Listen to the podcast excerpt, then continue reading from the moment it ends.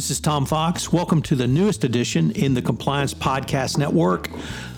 My latest podcast, Compliance and Coronavirus. As the voice of compliance, I wanted to start a podcast which will help bring both clarity and sanity to the field of compliance, the compliance practitioner, and indeed the compliance profession during this worldwide health and healthcare crisis taking up a variety of topics as diverse as working from home to sporting events to the role of the board of directors to crisis management to the role of supply chains. We will look at all of these in this podcast. If you have a topic you'd like covered on compliance and coronavirus, please let me know. I'd be happy to do a podcast on it. My guest today is Ray Dukey. He is managing director at K2 Intelligence Fin with more than 25 years' experience in compliance, integrity, risk monitoring, and management. His experience spans multiple industries with focus on financial services, life sciences, real estate, and construction. We take a look at fraud, audits in the age of coronavirus, and the reopening of the national economy. Hello, everyone. This is Tom Fox back for another episode. And today I'm joined by Ray Dukey. Ray is a managing director at K2 Intelligence Fin. Ray, first of all, uh, thank you for taking the time to visit with me. No worries, Tom. Happy to be here with you today. Uh, so, Ray, could you start off by telling us what is your role at uh, K2 Fin? So, uh, I joined K2 uh, last fall as a managing director. I focus on uh, helping clients both in the, the public sector and the private sector uh, assess, investigate, mitigate fraud and integrity and regulatory risks. Um, some of the primary things that I do is help them conduct audits, monitor, investigate fraud, waste, and abuse. Also, help them develop uh, anti fraud programs and controls to prevent or uh, detect uh, fraud, waste, or abuse. Ray, uh, that phrase, fraud, waste, and abuse, rolled off your tongue like you've said it about 200,000 times previously. Um, many of my listeners may have heard it several times, but I suspect the American public is about to hear it a lot more over the next 12, 24, 36 months. And so, uh, and that, that, of course, is based upon the huge input of injection of uh, money into the U.S. economy, both in terms of the stimulus package the administration put forward, but also in purchasing things such as uh, PPE and other uh, health related equipment and services around the coronavirus health crisis. I say all that by way of a long winded introduction of what do you see as some of the top challenges for compliance professionals in your specialty? Uh, thanks, Tom. That's a, a, great point and, and, a, and an interesting question uh, and very relevant in the time. I think, you know, first of all, let me say, I think fraudsters are like chameleons, right? They change their appearances to take advantage of the current environment. Um, and the global pandemic, uh, to me, has presented lots of opportunities for fraudsters to take advantage of. In, in the recent months, uh, you may have seen some of these media reports as well, Tom. There's a vast ranging fraud schemes, uh, all of which I think present some interesting challenges for our compliance professionals just recently, I was reading an article that the, the state of Washington reported that unemployment fraud uh, may hit uh, about 650 million. Um, shortly thereafter, the FTC, Federal Trade Commission, uh, issued a warning regarding fraudsters claiming filing false claims for unemployment benefits for those who uh, have not filed their claims as yet. We've also heard reports that certain foreign government officials are taking advantage of the situation as well. They're setting up uh, fake COVID charities to receive contributions, um, or quote unquote contributions, which are in fact bribes from uh, you know, corporations. Um, in April, uh, we've seen an interesting uh, case uh, in, in this time, and that is a financial reporting case, a financial reporting fraud. China based Luckin Coffee disclosed that its chief operating officer and several other employees fabricated over three, 310 million in sales. Um, around the same time, the SEC and the Public Company Accounting Oversight Board issued a statement or warning that this is a, a, a you know cross-border investing um, presents some significant risk for uh, corporations and investors in that you know these foreign jurisdictions don't have the same level of disclosure requirements as as companies in the U.S. do. So I think all of that kind of presents some interesting challenge for, for our compliance professionals today. One, we're seeing that there may be a lack of availability of information to conduct adequate diligence on those clients, customers, um, or employees, new employees that are coming on boards, or even vendors that are critical to the organization. Uh, we're also seeing a lack of uh, the ability to conduct on site audits or visits at some of these critical vendors, and that's presenting some interesting challenges over the long term.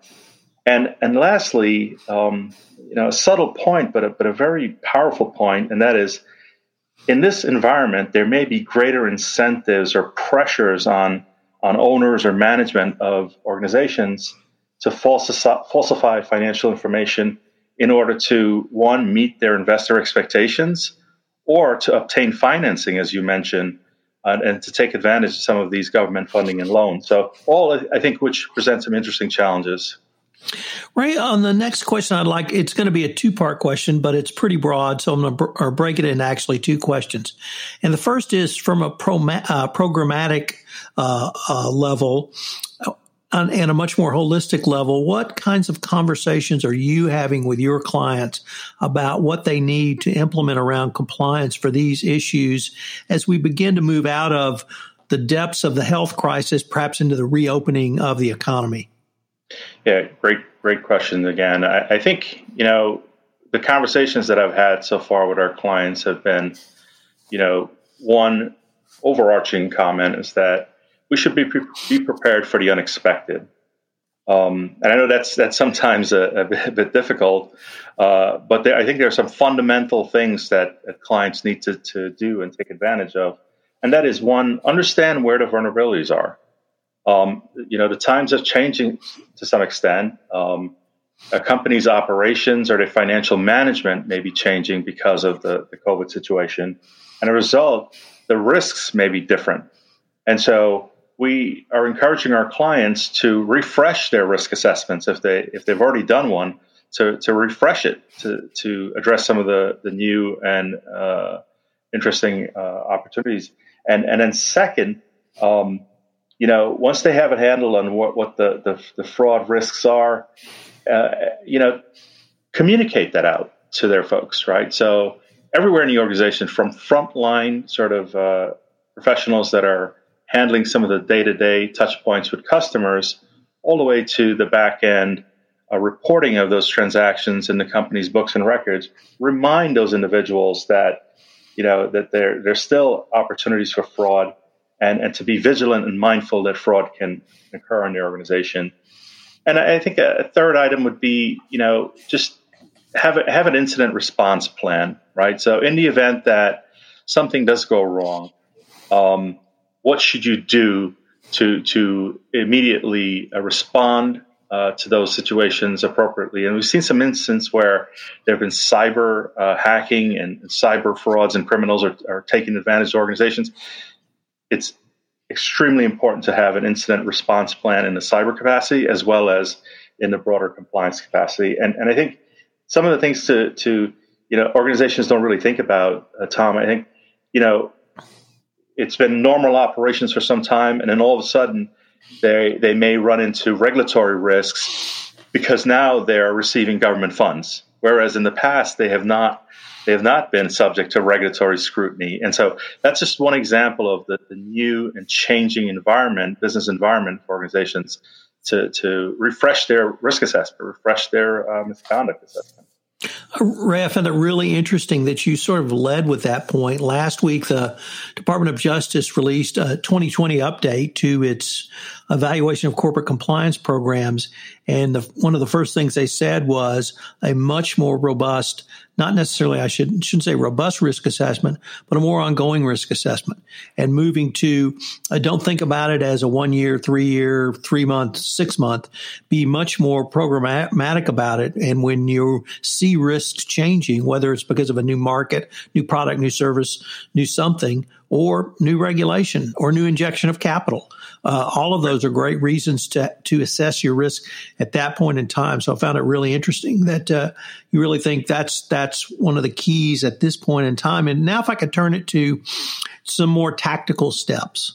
Once again, what are some of the conversations you're having with your clients on some of the specific tactical steps, perhaps as we move to a new phase? I hate to say uh, the new normal, but at least a new phase of where we are in the coronavirus health crisis.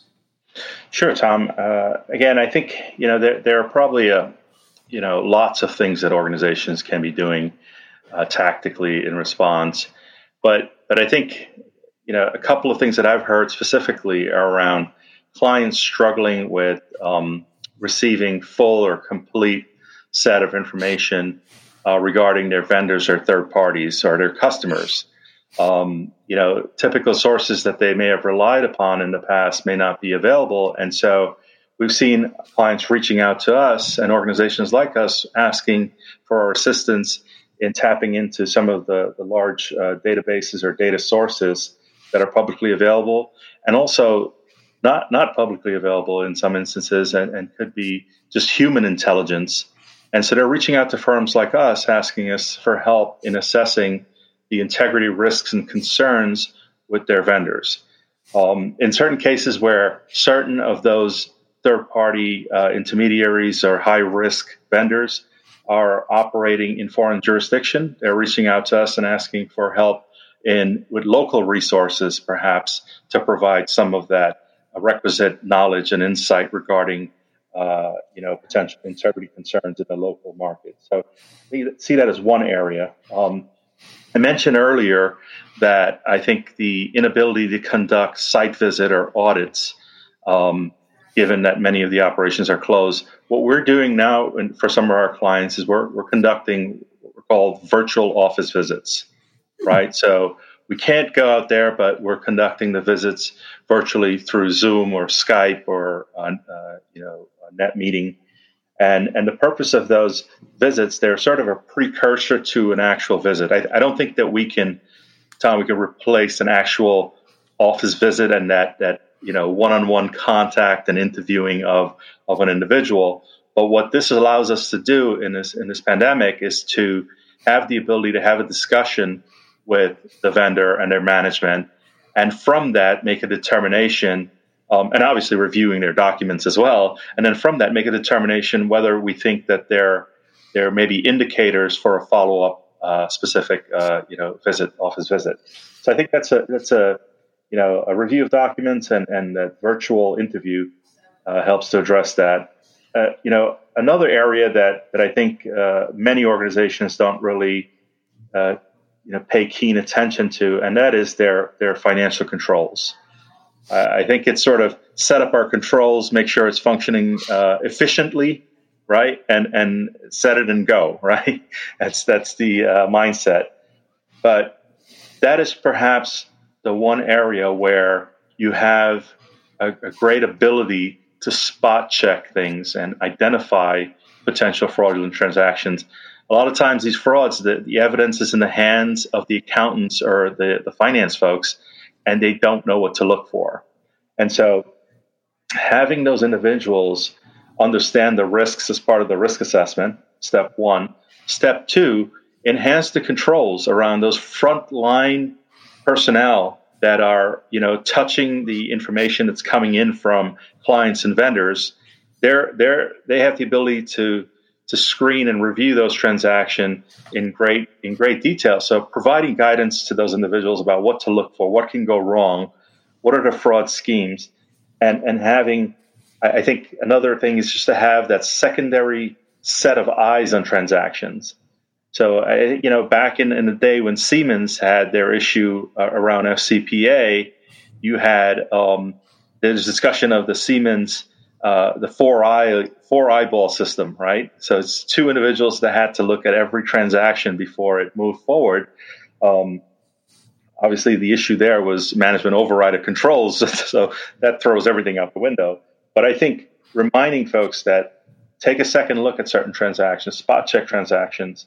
Also, having some of the, the, the financial planning and analysis personnel you know, have them do some horizontal and vertical analysis. That's just means simply looking down and across the financials to spot potential uh, variances or outliers in certain cost categories or cost line items, and from that, you know, under, you know, really, really assess does that make sense does these metrics make sense given what's happening in the environment?